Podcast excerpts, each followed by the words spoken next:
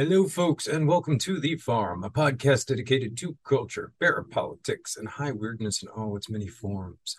This is your host, Recluse, a.k.a. Stephen Snyder, the longtime curator of the Visup Blog and author of A Special Relationship, Trump, Epstein, and the Secret History of the Anglo-American Establishment.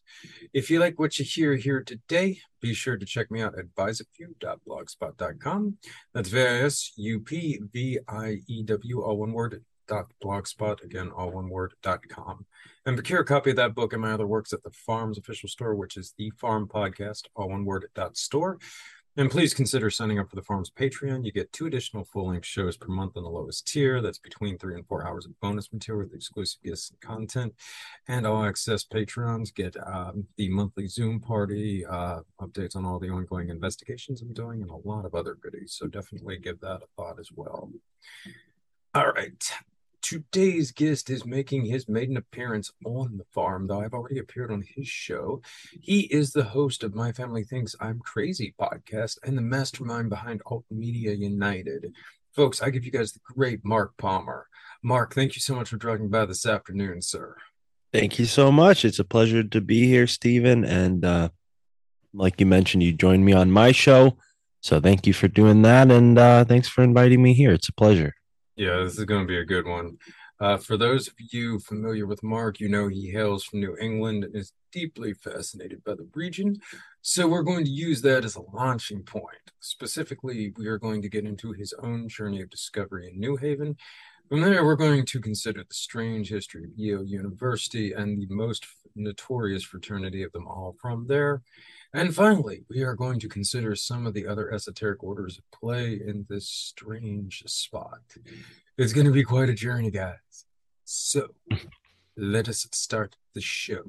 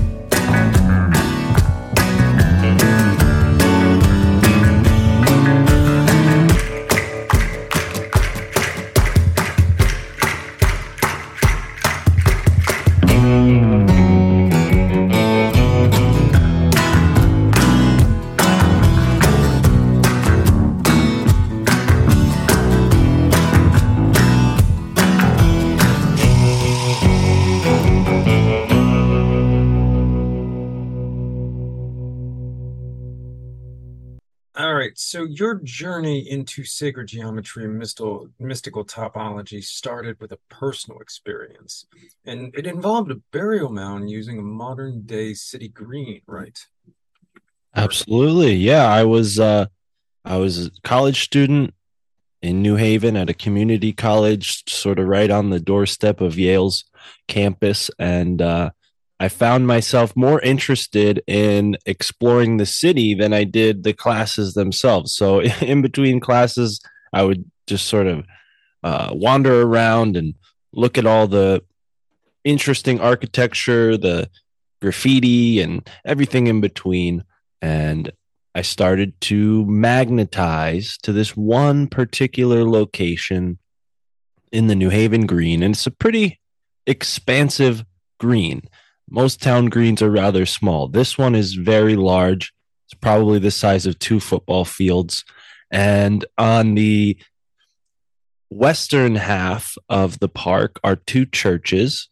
And those 2 churches are very old. Okay, there used to be a 3rd, but there are only 2 now. And behind those churches used to stand Connecticut's state courthouse when New Haven was considered on par with Hartford, because there was a time when New Haven was considered the capital of this state, or like the sister capital to this state. So I found a deep little niche there, and I sort of wiggled my way in and I would sit down and read books on this little bench. And what I mean by that is the park was full of homeless people.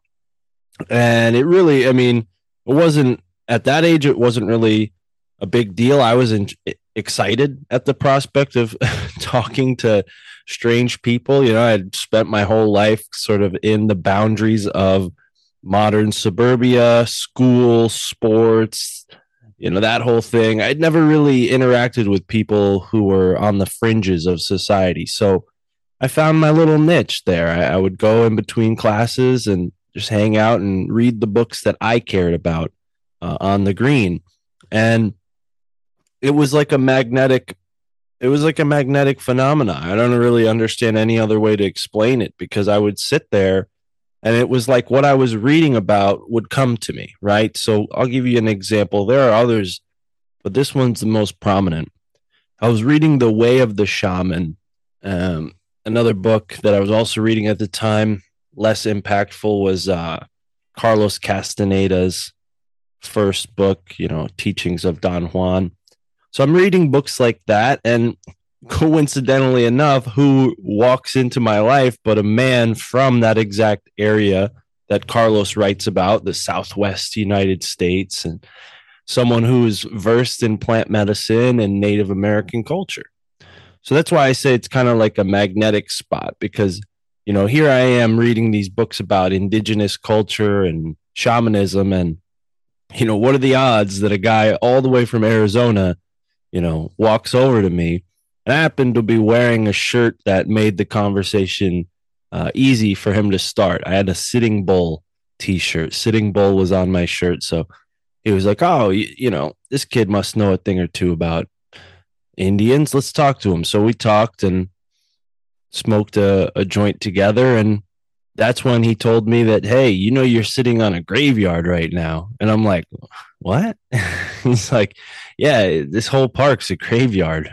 I'm like, really? He's like, yeah, you never been inside of those churches? I'm like, well, I heard about it. So apparently the two churches that are standing there now to this day have, it's like a, not a mausoleum. It could be catacombs or something. Like catacomb. Yes.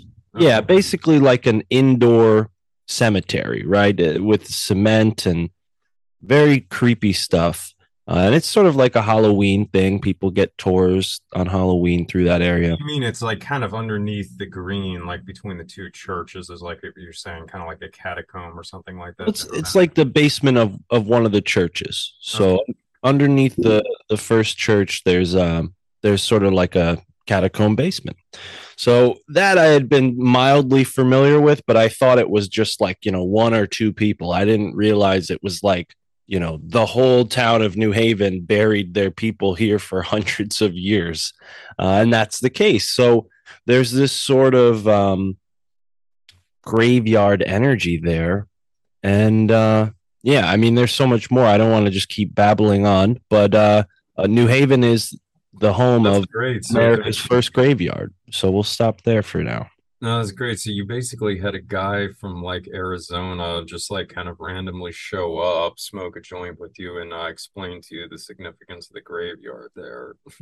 Well, and he didn't just show up. You know, he mentioned that amongst many other things, and he still lives in New Haven. He actually moved from. He was like in the process of moving. Then I tell you. Yeah, he was homeless at the time. But yeah, he was in the process of moving, and he moved for spiritual reasons. He found out about Skull and Bones and their practices, and he found out that they had desecrated the grave of Geronimo, one of the most well-known Native Americans in American history, someone who historically was never killed in battle. He died in captivity. He, you know, never surrendered until like the ultimate, you know, last, the last stand kind of thing. So Geronimo had a badass reputation for being a tough dude. And I think when Amos found out what happened to him posthumously, it really upset him naturally. So for people who don't know, Prescott Bush, the the grandfather of George Bush Jr., our most recent Bush president, He went to Fort Sill, Oklahoma in the 1800s, where Geronimo happened to be buried. And they robbed him and two other people who may or may not have been a part of Skull and Bones, robbed the grave of Geronimo, taking only the skull and femur bones and bringing them back as a trophy to New Haven, Connecticut, desecrating the grave of a very important historical figure, very important American Indian. And Amos was very upset by that. So every day, at noon, he would stand in front of the Skull and Bones headquarters, their little base, and he would scream Geronimo's name like a warrior as loud as he could. It would ring through the campus. You know, this campus is built with all these like fancy walls and big towers and stuff. So that his voice really, I was gonna say, I imagine the acoustics are phenomenal. Right. So that was a powerful experience as a 17-year-old man, to become friends with Amos, to learn this story. He even took me to the tomb and screamed Geronimo, asked me to scream with him, so it was very real for me. It was much more than just like, oh, this guy taught me a bunch of things and I believe him. I had no reason to distrust him. And there were a few spiritual instances that confirmed the trust that I had in Amos and the information that he shared with me. But that was just the tip of the iceberg. I learned about that stuff from Amos, and I continued on with my life, and I've always been interested in this type of research and the world of supernatural, paranormal, corruption, conspiracy, all of those fields. And I feel like Skull and Bones as a fraternity is interesting because they're sort of a nexus point between the material and the spiritual. They're manipulating more than just politics and economies. They're manipulating the geomagnetic energy of the planet, or at least of this country. And I hope we can get to some of that today. But yeah, that's where it started with me in an ancient burial ground, having no idea that that's where it was. And then, learning so much since. I mean, it's been more than 10 years since I met Amos. And I actually just saw him a few weeks ago. So I've remained friends with him throughout this whole time, and he's taught me many things. But the majority of my research on Skull and Bones has happened in the past few months. And I have to give a big, big shout out to Chris Milligan at Trine Day for making it even possible. I mean, he published Anthony Sutton's work, which sort of was like the little hint that got me interested in this stuff. And then he also published Fleshing Out Skull and Bones, which is a very comprehensive guide to Skull and Bones written by multiple different authors. So I will be citing that as a source if anybody is interested in my bibliography and they want to do their own research. Those two books would be number one on the list. All right. So did your friendship with Amos play into what you described to me as your encounter with Geronimo's spirit? Absolutely. Yeah. Well, and can you elaborate on that? What do you mean? I don't know, man. It was your, you said you, how did you said you encountered Geronimo's spirit? Yeah. I mean, maybe I was speaking in a sort of prose there, but yeah, like, this is from your notes, man. Like, yeah. No, I know. I just, the way you phrased that is that I believe I'm referring to, and I hope I'm not forgetting something. No, I'm not forgetting anything. What I'm referring to is not like a paranormal experience or like a ghost sighting or anything like that. What I'm experiencing is the connection, okay, between myself and an ancestor. I'm not an American Indian. I was born, with mutt European genetics. So on paper, you're going to say, okay, how are you going to connect with Geronimo, right? He's an American Indian. You're not.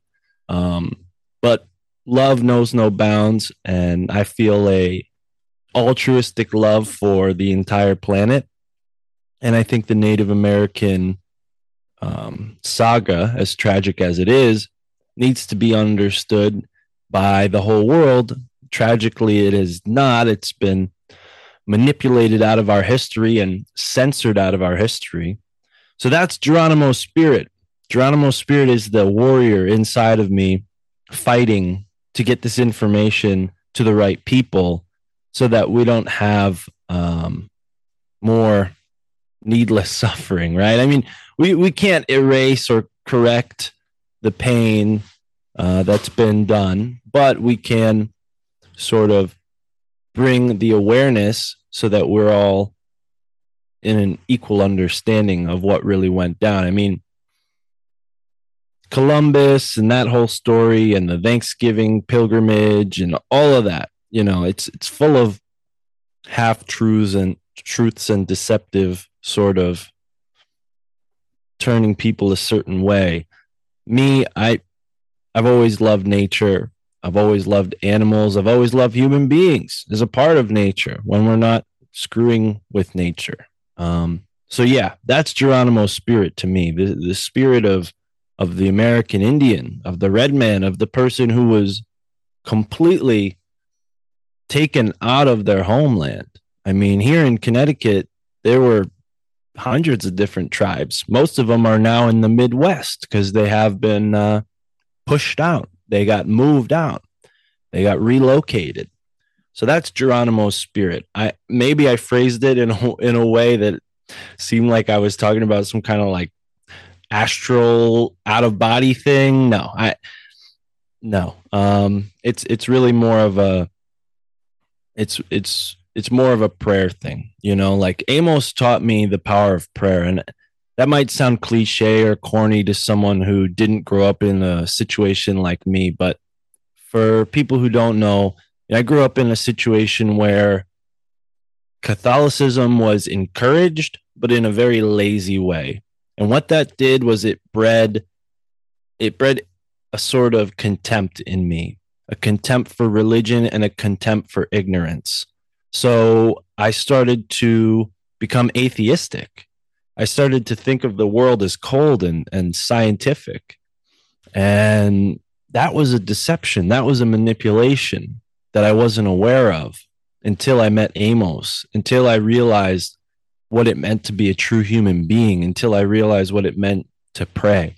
So, you know, I started off as a young man who didn't believe in God, as a young man who didn't believe in prayer, as a young man who didn't believe in himself.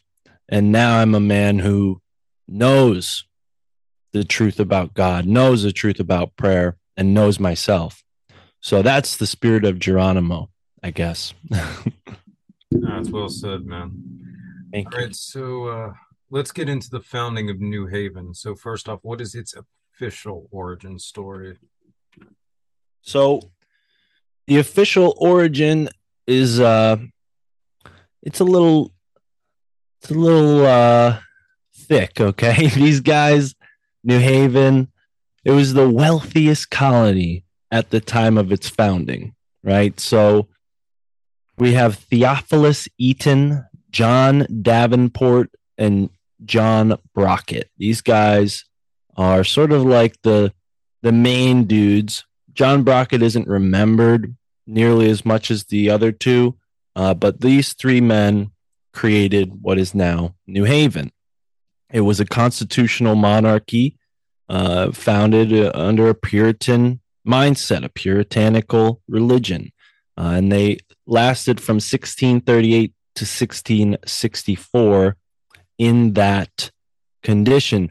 It was not only the wealthiest colony, but it was probably the least lucky colony. They had the worst luck of all the colonies. Because keep in mind, at that time, starting a colony was like starting a company. You know, you either failed and lost your capital, or you succeeded and you have a successful venture.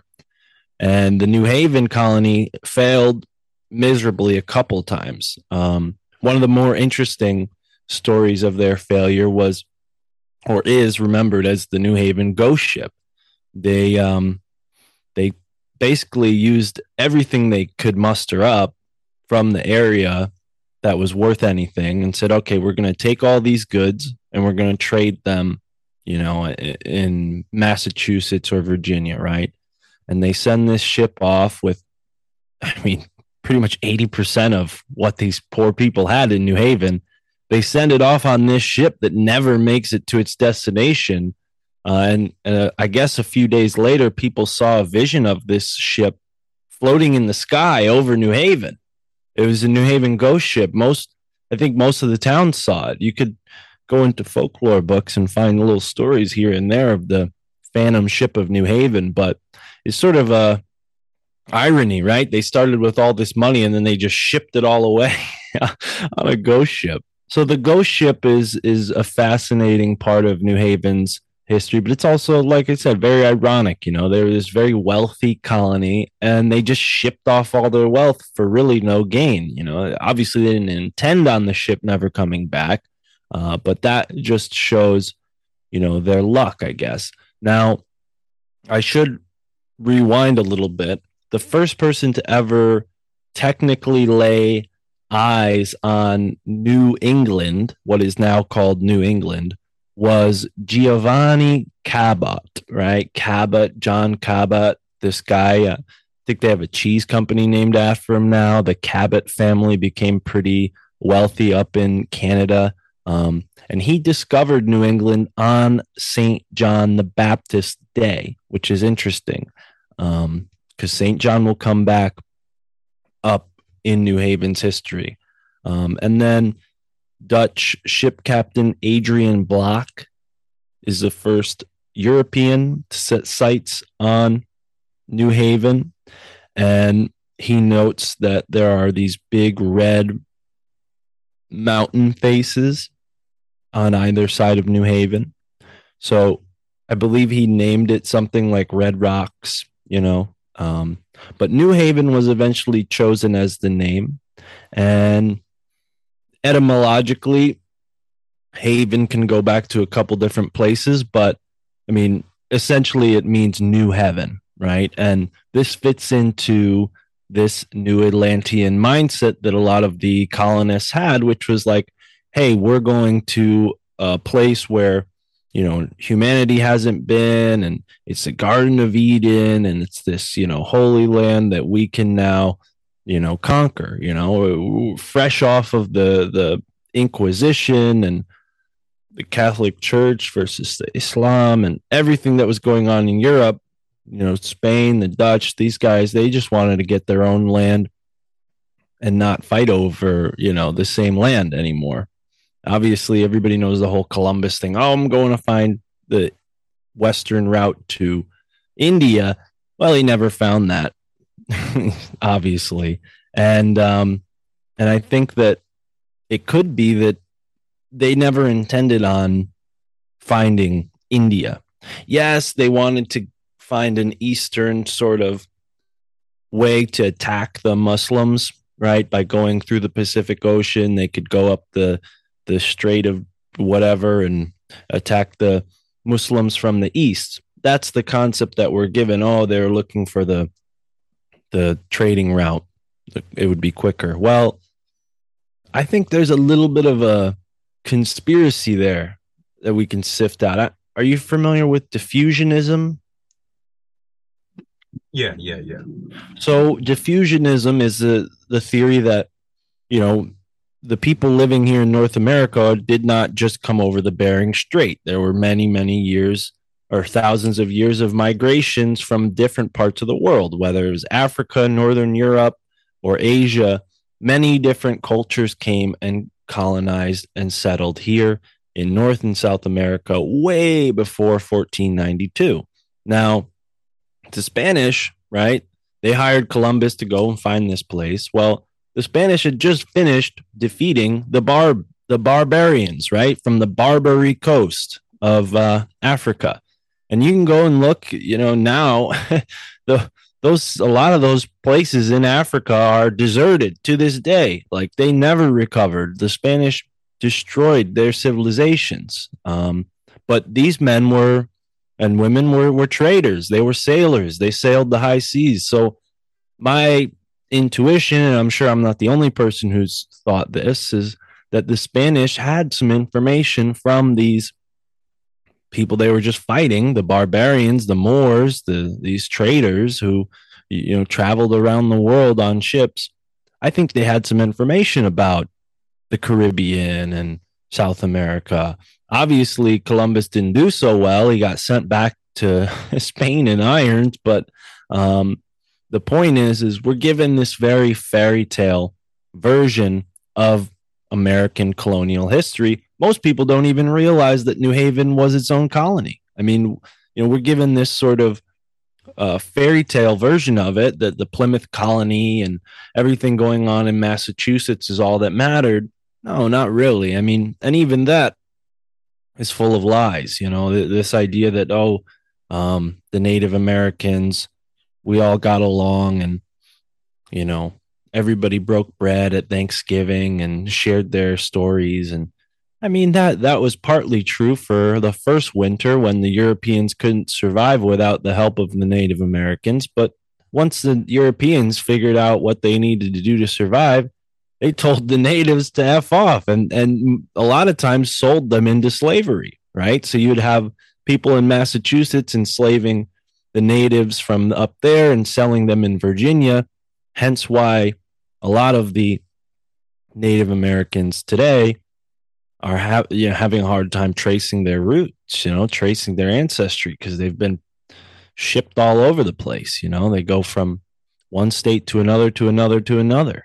And how do you figure out, you know, who your great-great-great-grandpa was when you've had that many, you know, tragic turnovers in your life? So I don't want to beat the American Indian drum too much, because I'm just a mere white guy, just a mutt. But I do have an incredible respect for the Native American Indian, their culture, their way of life, their way of thinking. I understand that there are biases and there are maybe even like things that have been manipulated about their culture. But I think Skull and Bones and groups like Skull and Bones have contributed to that. And I hope we can get to that a little later on in this discussion. But yeah, that's the beginning of New Haven, a very wealthy place. And Yale to this day is an extremely wealthy university. So although New Haven wasn't as successful as it would have liked to have been as a colony, that ultimately didn't matter. New Haven was absorbed by the Connecticut colony, which was successful. And one more thing I should note before we totally leave the subject of the New Haven colony is that the New Haven colony was not limited to the boundaries of what is now considered New Haven. They had territory as far south as Philadelphia. So the New Haven colony was involved in the Philadelphia history, right? This very important saga of history, as far as American history goes, is what was going on in Philadelphia. And Philadelphia still to this day is one of the most energetic and symbolic places in this country, you know, from the center of the city, shaped like a circle, from all the living artwork that's all around it. So when I found out that the New Haven colony was connected to Philadelphia, I was like, wow, this is really cool, because a lot of the research that inspired me to get into this in the first place was based in Philadelphia. Guys like Michael Wan and Ross Benn, who are decoding their own particular areas. That's what got me involved in this. And the same group of Native Americans that lived in Pennsylvania lived in Connecticut and Massachusetts. It was a very mixed bag. You know, there weren't such fixed borders like there are today. They were very able, in a lot of cases, to trade and mingle with each other. Not in all cases. There were feuds, and not all Native Americans got along or even liked each other. They were certainly evil towards one another. You know, I don't want to cast some kind of some kind of like rosy-eyed view of this stuff, but the Lenape people are a very interesting group of Native Americans. They had an economy that sold wampum. And this wampum was found all the way up in Maine, all the way down in Florida, all the way out to Wisconsin, all the way down to Louisiana. So that to me suggests that we weren't dealing with, you know, people who fought each other with sticks and, you know, didn't understand the greater world around them. Like, these people were trading across the country, across the continent. They knew, you know, they were a lot smarter than we're told. So that's my 2 cents on Native Americans and American Indians, rather. I think that the history has been obfuscated, and it's very simple to understand why. It's political. It's all political. I mean, they want to maintain control over this property that they've stolen, right? So at first it was, well, the Native Indians, they're heathens. They don't believe in God. They don't deserve this godly land. Now it's, oh, well, they, you know, they're drunks and they're not socially mobile. They're not striving for excellence, and they're stuck in these reservations. So, you know, they're just sort of pitied, you know, which is really the opposite of what we should be doing. We should be trying our best to understand their culture and integrate it in a way that doesn't delude either side. But that's humanity. You know, we tend to smash each other over the head before we shake each other's hands. Do you want to get into the to New Haven's Magic 9 square grid now?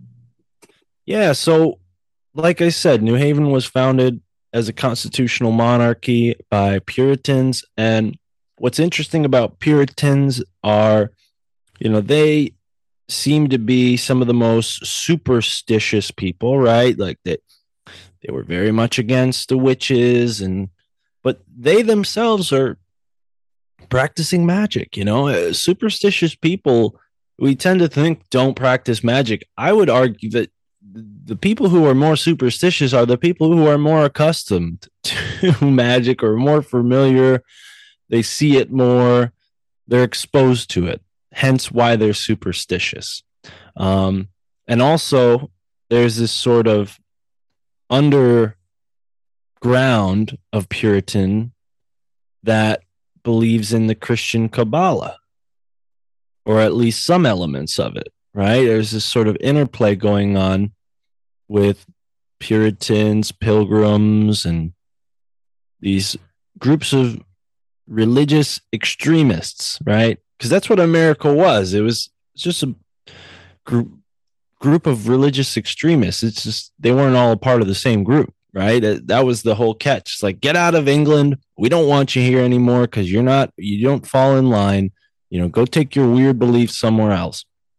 So all these people came and mixed all their weird beliefs together here in New England and the early Americas. But what we have to understand is those cultures, those European cultures that settled here, were pagan in the sense of, you know, worshiping the land and following the old ways. And we can argue, others have, that the Native Americans would have resonated with that. They would have probably had, you know, some similarities there between beliefs, right? Because going with diffusionism, we're told that it's possible that the Native Americans would have been educated by Northern Europeans themselves, trading with the Vikings, trading with the Scandinavians. You think it stopped at goods and commerce? No, they traded ideas, they traded rituals, they traded concepts. So I don't think that, you know, the pagan practices of like the maypole ceremony that Thomas Morton put on in Marymount, Massachusetts, I don't think the Native Americans were opposed to it. As a matter of fact, they joined in. That was one of the big turning points in the history of America, was the maypole, Marymount situation. This guy, Thomas Morton, he set up a maypole. For people who don't know, that happens in May, of course, and it's just like a long stick, you chop all the branches off of a pine tree, and then you put the pine tree up and fix something to the top. And that's the maypole, right? You do sort of dance around it. Everybody goes in a circle around the maypole. And I guess the Native Americans were involved. Thomas Morton invited them to be a part of it. And, you know, they were fornicating and partying and doing all this stuff that the more conservative Englishmen in the colonies probably were very upset about. And then, of course, Thomas Morton believed in the Second Amendment before there was a Second Amendment, and he taught the Native Americans how to shoot guns, and he gave them guns, and probably in exchange to sleep with their women. So, you know, this is a major turning point in the colony's history, because now we have the Native Americans who are no longer subject to, you know, whatever the Europeans' will is, because now they can fight back, right? Equally.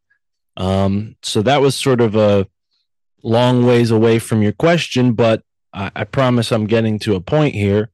My point is that there are very deep pagan roots here in New England, although the people who migrated here, for the most part, were outwardly religious in a monotheistic sense, they had mystical and occult beliefs within that monotheism, whether they were aware of it or not.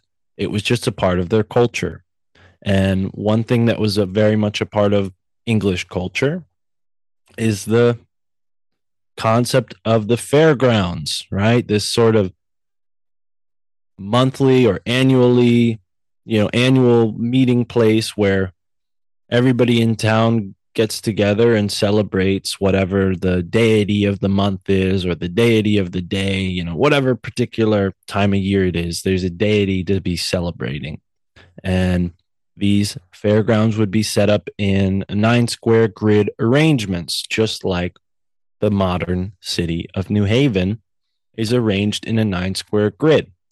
And it started off in a much more rudimentary, simple 9-square. And as urban development evolved in New Haven, the 9-square became sort of like a bisected 9-square, where each individual square has a line through it, right? A street. Except for one, and that is the center. That's the green. There's a road that goes down the middle, but that is like the kind of the axis of the entire square. It's not just bisecting the one square like in all the other squares. So we have this center green. All the people are buried there. Oh, I didn't even tell you how many. 600,000 people are said to be, or I'm sorry, there I go with the autistic numbers. 6,000, much less than 600,000. 6,000 people. Still a pretty good amount. I mean, I imagine, especially the large area you're talking about. It's not a particularly large area for 6,000 people. Yeah, I mean, it is, they're packed in there pretty deeply. And it's actually funny. I remember where the 100,000 thing comes from. So New Haven was built, like I said, in that 9-square arrangement, but the center square was built so that exactly 144,000 people could fit standing shoulder to shoulder in the green. Why is that? Well, in the Bible, Book of Revelations, it talks about 144,000 souls being saved by God on the final day of judgment. So this was, you know, the millenary religion was ingrained in the psyche of the early American. They were all, you know, waiting for the apocalypse. I mean, I don't think there's ever been a time in American history where a group of people didn't think the apocalypse was imminent. It seems like it's a part of the fabric of our American psyche, this idea that, you know, the apocalypse is coming, God's judgment. And I mean, right down to the finding and the founding of this land, it sort of fits into certain prophecies as well. So I think they built the city in a 9-square grid for many different reasons. Tradition, of course, ease of function, of course, but also as a way to spiral down and anchor the energy that they were hoping to utilize to make their colony more successful. And that is the energy of Saturn. Why is that? Well, I've done a little bit of math. I've looked at the map. I've looked at the old maps. I've looked at some new maps. I've looked at the city itself from the ground. And I always wondered why the 9th square was not in a numerical position. So what do I mean by that? So if you were to number the squares in a 9-square grid, you would get 1 in the top left box and you would get 9 in the bottom right hand corner box, right? That would just be numerical order. Well, when we look at New Haven, we see that the 9th square is not in that position numerically. It's not reversed. It's not, in any order. It's actually in the bottom center square of the 9th square. Now, at first, I thought this was a mistake. I thought maybe it was something to do with the fact that in the 1600s, magnetic north was in a different position. So they would show it in a different position on the map where it would be on the western side of the map rather than the northern side of the map, right? We see the north as the top of the map nowadays, but back then the map would have been oriented to the left half of the page as the northern half of the page. So I started to wonder, why would they put the 9th square there? Is this a mistake? Does this have to do with some kind of city zoning thing where it used to be the 8th square and then they named it the 9th square? Well, I then found this thing about magic squares. And when you put numbers 1 through 9 in a 9 by 9, or 3 by 3 square box, you get only one sequence that equals a sort of, I forget the right term for it, but you get the same sum no matter which numbers you add up, right? So you have all your numbers in your 3 by 3 box, and one line equals 9, another line equals 9. You're just doing addition, right? You're taking the top 3 squares and you're saying, okay, this number plus this number plus this number equals 9. And no matter which numbers you pick in whichever order, they're all going to equal the same number. So when you put 1 through 9 in the 3 by 3 box, you get the sum of 15. No matter which way you put it, it's 15. And this is probably sounds like alphabet soup right now, or number soup. I apologize. I don't have a visual to show you right now for this audio episode. But when you arrange the numbers of the magic square over the New Haven city plan, you get exactly what I'm describing, this magic square arrangement where it starts with a 4, then a 9, then a 2, then a 3, 5, 7, 8, 1, 6. This would be the order that you would get to add up to all 15, no matter what angle you approached the square. And 1 plus 5 equals 6. 6 is Saturn. Saturn is the 6th planet from the sun. That's kind of what I was getting at earlier with this sort of anchoring energy down into the grid.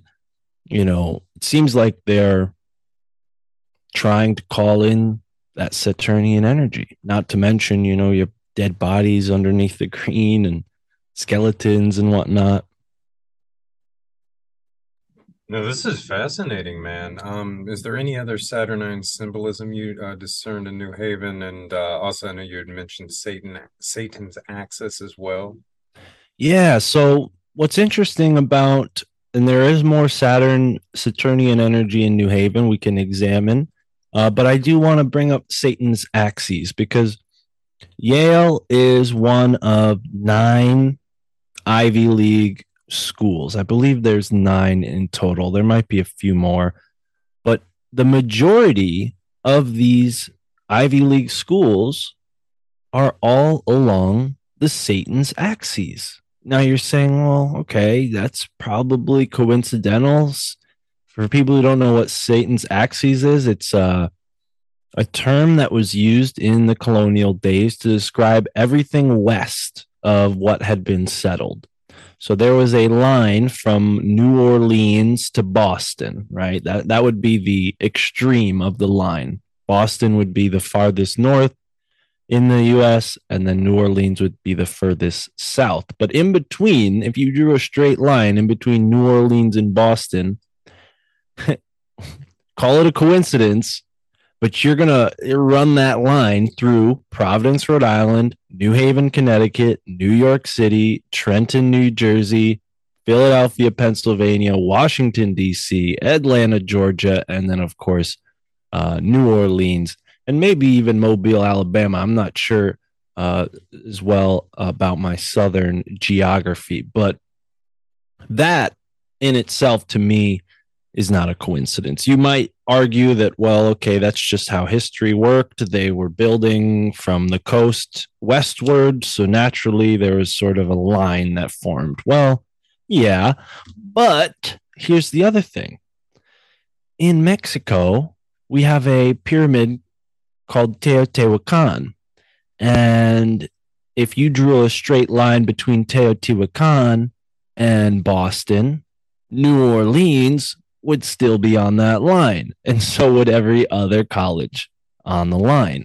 So it doesn't change the position of the line. Really, what I'm saying is that if we extend that Satan's axis line past New Orleans and past Boston, it connects to even more interesting locations around the world.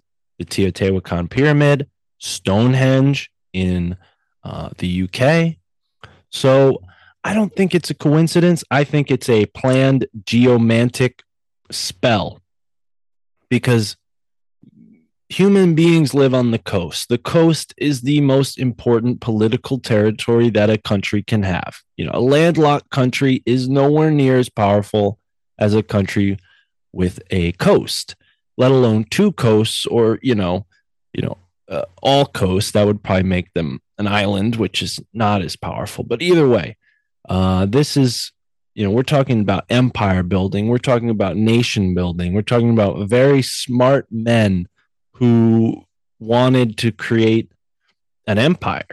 And I don't think it was an accident that they chose to build the majority of the East Coast cities along this ley line. Now, why is it a ley line? I'm not an expert on ley lines as far as determining whether they're there or not. I defer to Peter Shampoo. He's the expert that I learned about this from.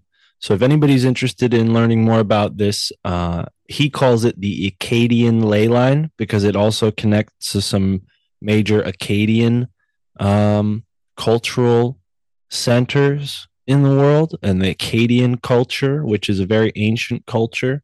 So yeah, it's an interesting arrangement. Anybody can go and just do a Google search and search up the Ivy League schools, and you'll find a map, and you'll see Penn State, Princeton, Columbia, Yale, Brown, Harvard. They're all in this straight line. It's like, it's kind of baffling when you look at it, it's like, and then you also have the concept of the ivy, right? What is ivy? Ivy is this long,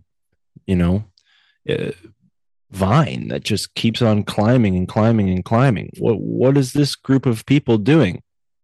They're climbing like a vine to the top and squeezing the reins of power, the same way a vine climbs to the top of a tree and then takes it over. If a vine is successful, the tree will not be, right? So that's kind of what I think of this is like human beings, we're the tree of life, and we've let this vine of evil sort of slide up our trunk, and it's making its way for the top, and we got to sort of do what we can before it's too late. But you asked me about Saturnian energy in New Haven, and I mentioned earlier that New Haven has the first cemetery in the United States. Now, people in Virginia or older colonies are going to get mad and say, no, that's not true. Well, technically, this is the first cemetery of its kind. Now, let me explain. This Grove Street Cemetery is the first Garden of the Dead. That's what they called it when it was built, the Garden of the Dead. And the reason why they called it the Garden of the Dead was because it was the first cemetery that wasn't totally just like bodies buried in a pile. You know, each person had their own plot. It was sort of like a royalty thing. Like, I'm sure royalty had their own separate burial plots. So it's sort of like we see this aristocrat class sort of rising. And instead of having just like one royal palace with one royal burying ground, well, if you have an aristocrat class, you need the aristocrat cemetery. So that's what we have here. We have this sort of cemetery where everybody gets their own plot. There's a sidewalk in between each plot. Each headstone is an ornate, you know, piece of art, and obelisks and tombs and really interesting artwork. The architect who built the archway also has some strange connections around the world. He's actually the main architect behind several different buildings, the U.S. Federal Building in New York City, and he also built the Skull and Bones tomb, right? So there's this sort of group of architects who are involved in these projects, whether it's building the Skull and Bones tomb, the cemetery, government buildings, even the Wadsworth Athenaeum Museum, where thousands of different artifacts from all over the world are kept. You know, this cemetery is, it's interesting. You know, it's been called like a city of the dead, right? And not just because of the sidewalks that individuate the plots, but because there are trees, and it's meant to feel like you're in a very peaceful, very calm city almost. All right, I got a couple of like interesting things here to add from my own research. In terms of the location of New Haven, it's fairly close to the 42nd parallel, which in some accounts is held to be the so-called psychic highway. And that's due to sort of the migration in the United States and how it was followed by a lot of at the time, fringe religious movements. I mean, many of them sort of remained fringe religious movements. But there's a lot of interesting cities along the 42nd. Boston, of course, was like the first major one founded. There's also Buffalo. A good chunk of the 42nd cuts through upstate New York, which was a big part of the burned-over district during the Second Great Awakening. This is kind of the whole region where spiritualism and Mormonism and the Shakers and a lot of these other kind of traditions caught on. And then kind of going further westward, it goes right through sort of the area with the Erie Canal and through, I believe, like Detroit, Chicago, good chunk of southern Wisconsin, like around Milwaukee and so forth. So it's, really fascinating. I mean, New York was like probably, again, upstate New York was sort of like the first proto, I guess you could say, kind of New Age Mecca. I mean, I suppose you could go back even further and say Boston was sort of the OG one in that sort of broader region in New England. But then sort of from there, I mean, Chicago became like a really big spot too towards the late 19th, early 20th century, also sort of around the Detroit region. It didn't really kind of depart from the 42nd until later on when you see a lot of the stuff kind of taking root in San Francisco. But yeah, it's just really fascinating. And I mean, even, when you see things like, in the case of southern Wisconsin, there was actually I think to this day, still there was a pretty vibrant spiritualist movement that came from a lot of the migrants from upstate New York. I mean, they had the only spiritualist college in the entire country. There were several. Well, and before that, it was the transcendentalist movement too. Well, the transcendentalist movement, kind of sprung up around this like whole area too. But see, okay, here's like another thing though that's really interesting about this. Okay, so the 42nd. When you go back towards Europe, it cuts right through the Pyrenees mountain range. And this is a really interesting area. The Pyrenees mountain range was the historic border between France and Spain. I mean, it pretty much still is essentially to this day. And so on, the French side of the country, I mean, you have like pretty much like the whole kind of Cathar like region, Rennes-le-Chateau and what have you is like kind of in this whole sort of region and what have you. And then the southern side of the Pyrenees is Basque country, Catalonian, kind of area. Was it Girona? I think Girona is right there. It was a major city for a lot of the Spanish Jews for many years, and it played a significant role in the development of the Zohar and a lot of the other major strands of the Kabbalah. It was really more or less like the Kabbalah capital of Europe for at least, probably 200 years or so. There's also the Galicia region on the Spanish side, which is really interesting. That was allegedly the area that the Celts originated from before they migrated over into, the British Isles. It's also supposedly where the grimoire, the book of Saint Cyrian, I think that's how it's pronounced, came from, which became eventually a really popular grimoire in South America, Mexico, Central America, places like that. But it's supposedly interesting.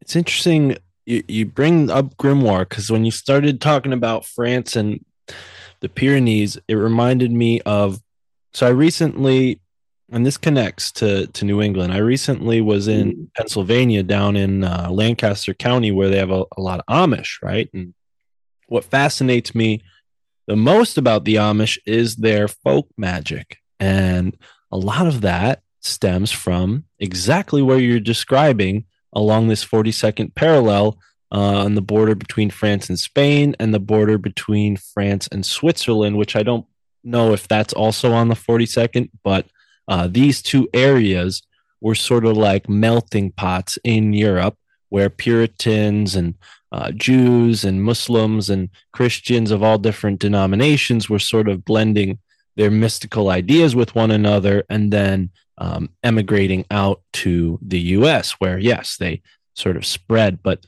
it's interesting you bring up New Haven in conjunction with the 42nd parallel. My instincts would not have brought that, because I've always looked at the 41st parallel as like closer and more interesting to New Haven's story. But you are right in a way, because Hartford is on the 42nd, or close enough. And Hartford has been sort of like the big brother to New Haven throughout history, and also the more influential of the two.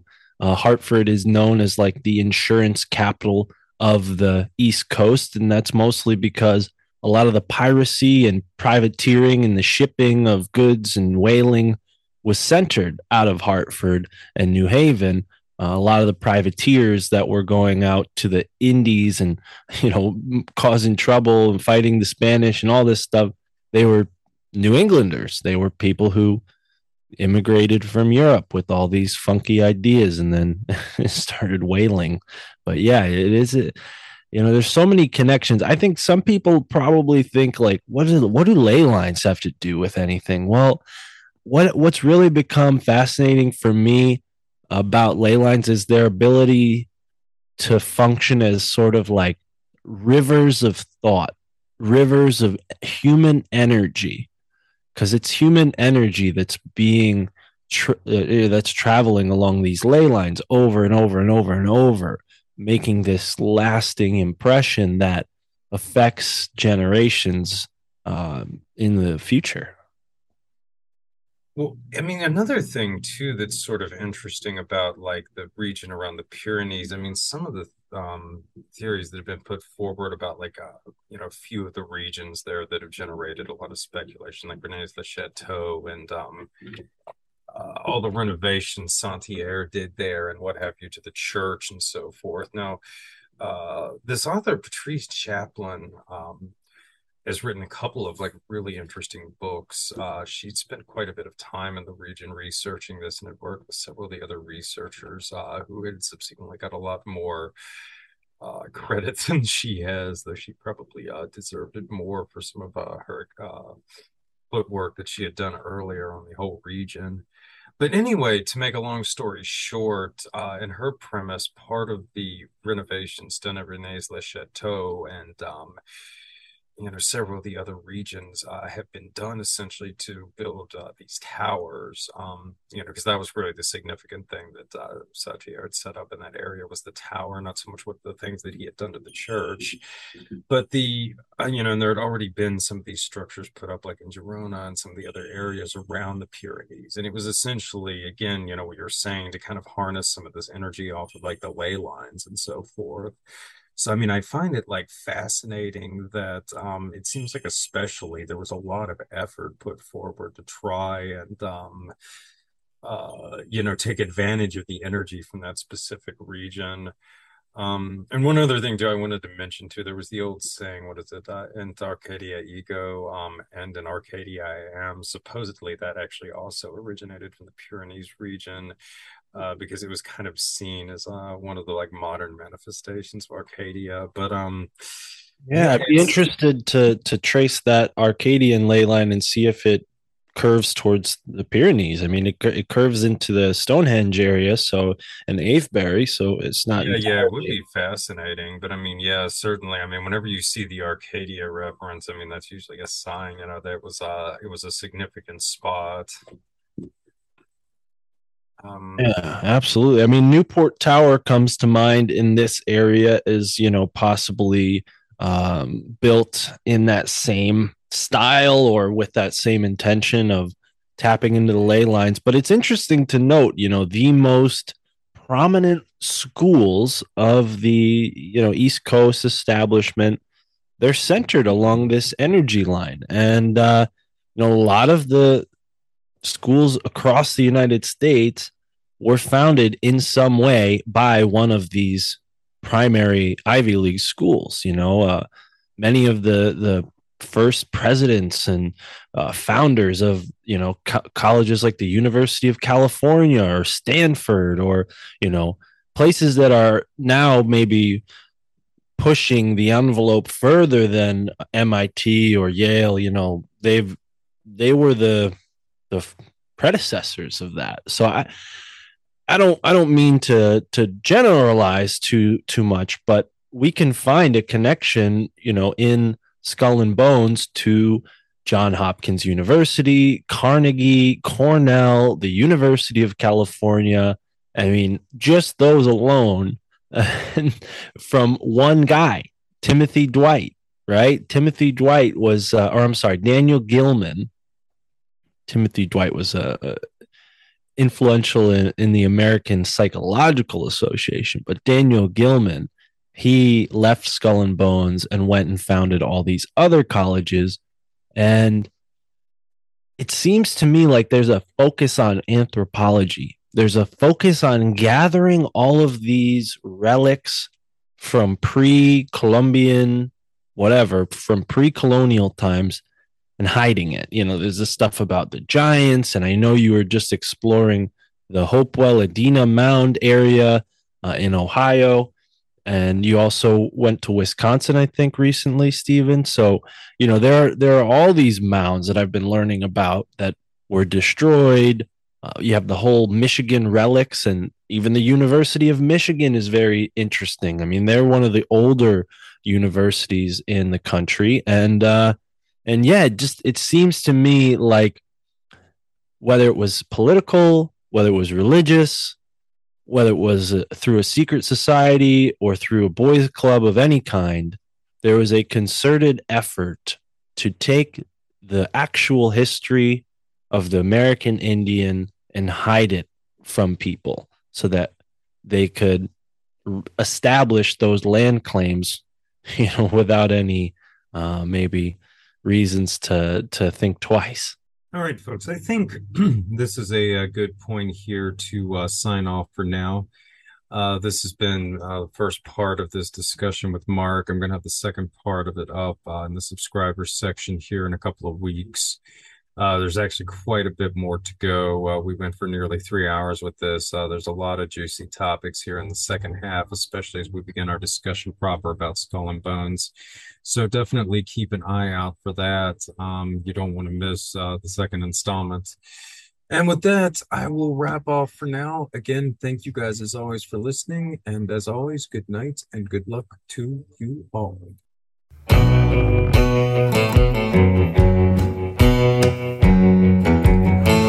Baby, pick me up, out here in my wiki up. Sick and tired of fucking up, sick and tired of pushing luck. Voodoo blue got juice in it, swallow what I'm about to spit. Done got 86 from the copper queen for singing this. I took it to the gold J. Blu-ray, my people there, they feeling me. Down low, skin low, more characters than Stephen King. Said I'm just working at the quarry, y'all. I ain't in a hurry, y'all.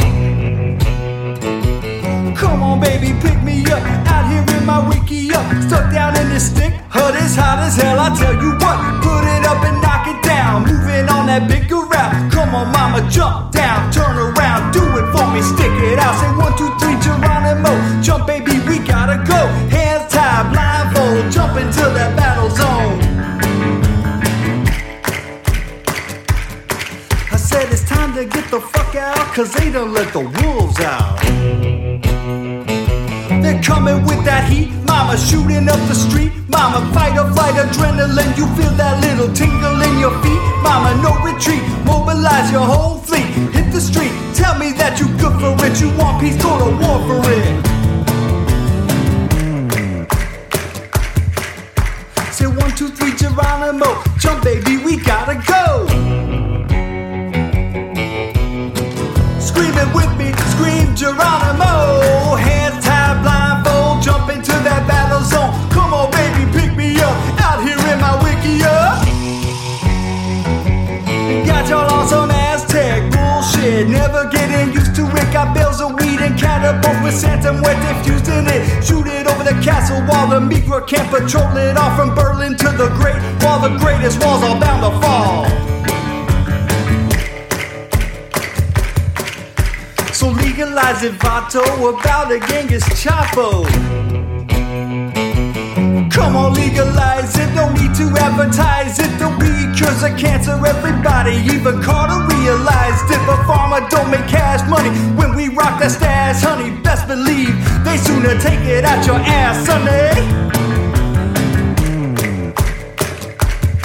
Come on, the man ain't getting wealthy with people getting healthy, right? Talking about high AZ, talking about that BMC. We got no economy if we ain't got no enemy. The Popo and the BP, DHS and Army, Honeywell and L3, razor wires, UAVs. Officer, excuse me, please. Said I'm just eating my burrito, not the droid you're looking for. See you all on payday, see you at the Safeway. Bisbee lives on crazy checks, BP on that fast pay. I sing my hoodoo blues, y'all. I don't make the rules, y'all. Just paying my dues, y'all. But I'm just saying, sorry hippies. If great white father don't make payroll, forget about your maypole. It's just that one thing that ain't too clear. I said people always bitching about the government here, but that war administration's our whole civilization. What?